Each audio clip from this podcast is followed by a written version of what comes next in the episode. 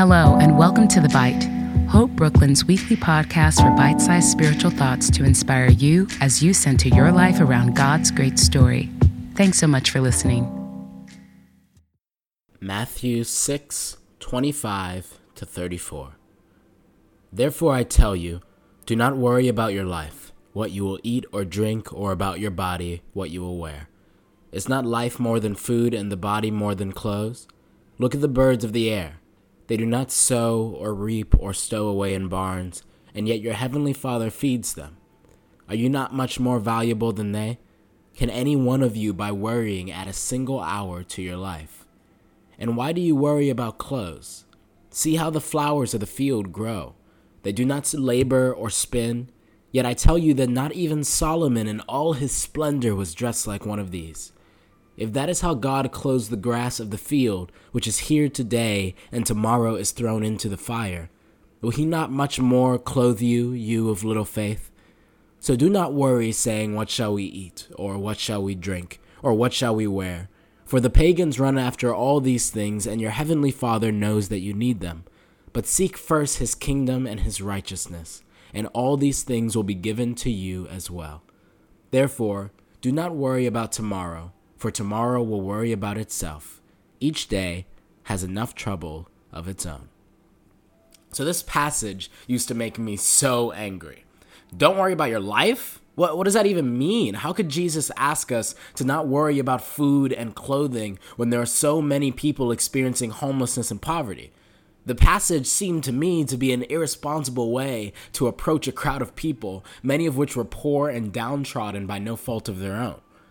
But I think the places in Scripture where we have the most trouble, the things that call out the most passionate disagreement in us, are the places where God wants to do a work in our lives and our world.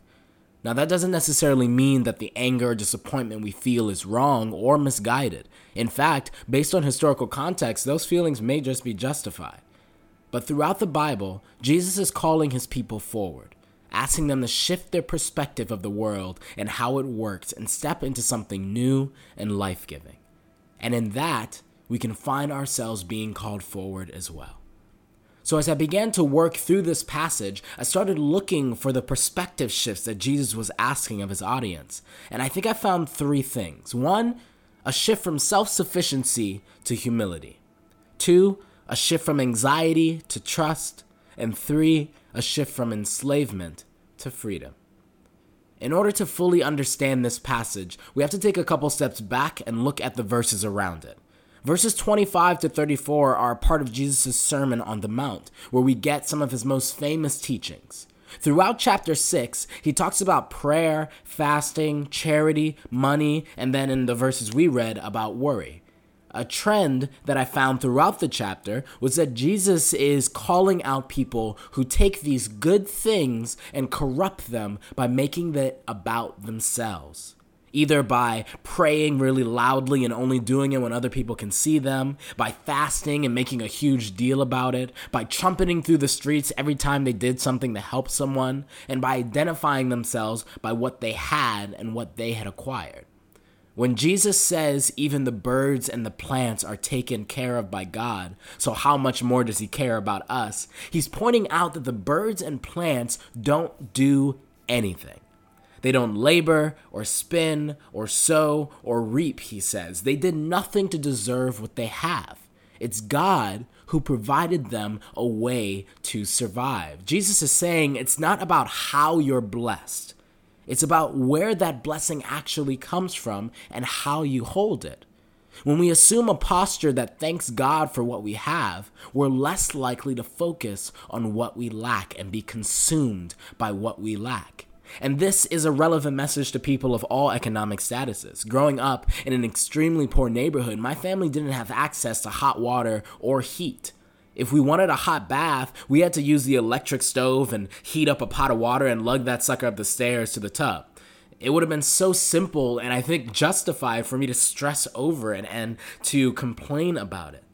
But my dad spent every single day thanking God for our family, for our health, for the roof over our head. His posture made me forget everything we didn't have because everything we did have was a blessing from God. Jesus is reminding his audience that if they focus on what they can do for themselves, if they're entirely self sufficient, they will always be disappointed. There will always be something they can't make or gain or have. Self sufficiency is a fast track to shame and feelings of inadequacy, but humility and thankfulness to God are the paths to joy. It's not about what you have, it's about how you hold it. The second shift I found was from anxiety to trust. When Jesus talks about worry, he isn't talking about planning or anticipating. So, to not worry about where your food or clothes comes from is not an order to wait hungry and naked in a field for God to magically give you what you need. Rather, he's saying, do what you have to do. You know, he understands. He says, God knows what you need. Be responsible with what you have, and tomorrow I'll be with you just like I'm with you today. Trust that even when things are tough, and yes, things will get tough. He says today has enough troubles of its own. He says it's not um it's not like he's going to leave us tomorrow. We have to trust that he's still going to be there for us. Leo Buscaglia is famous for saying, Worry doesn't rob tomorrow of its sorrow, it robs today of its joy. To worry is to spend all your mental energy and emotional energy on tomorrow before today is even over. Jesus says we can't add even one day on our life by worrying. Nothing is gained from it. It just eats away at our present moment. So believe that no matter your situation, that you're not in it alone. That God can and will and has provided for you. And that's a big one, remembering that He has provided for us in the past and trusting that He will continue to do that for us. And finally, I see a shift from enslavement to freedom. In the verses right before these, Jesus tells his audience that they can't serve two masters. We have to choose whether material possessions or God is going to be the Lord of our lives. And 625, the verses we read, starts with, Therefore I tell you, do not worry about your life. And then he goes on to talk about God's righteousness and the ways that we don't worry. So I think what we need to draw here is a connection between these verses and the verses about masters and about not having two of them.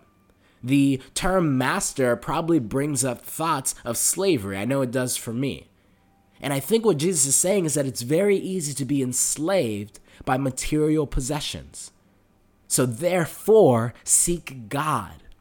If you give yourself entirely over to God, these things can no longer have a hold in your life. If you want freedom from the anxiety and constant pressure to be upwardly mobile, seek after God. When you take a posture of humility with your blessings, trust in God to be with and for you, and seek righteousness, nothing can enslave you. Enslavement to be a slave is to be owned. If we seek after God first, we are unownable by this world. We are first and foremost identified as children of God before we're a specific class, before we're a title or our debt or a citizen to a country. We are children of God. And these perspective shifts aren't easy. Sometimes worrying and anxiety is the only thing that makes sense to our bodies and in our context, right? But freedom has always been a process. You have to practice it until it becomes a habit. A couple practical steps I think we can take is to just begin and end our days with prayer, even if it's an incredibly short one. By bookending your days with prayer and orienting yourselves towards God, you deliver a message to your brain, to yourself, to the world about who the Lord of your life is. And the second practical way that I find lies in kind of my contention with the verses in the first place when it comes to people who have less than we do, who maybe have to worry and, and are anxious, justifiably so, about how they're going to eat and live and exist tomorrow. And I think what we can do there practically is to sacrifice for them. By relinquishing the things that we have and by giving to other people, we begin to move away from that enslavement that material possessions can have on us because suddenly it's about the joy and the health of other people. Thanks, family.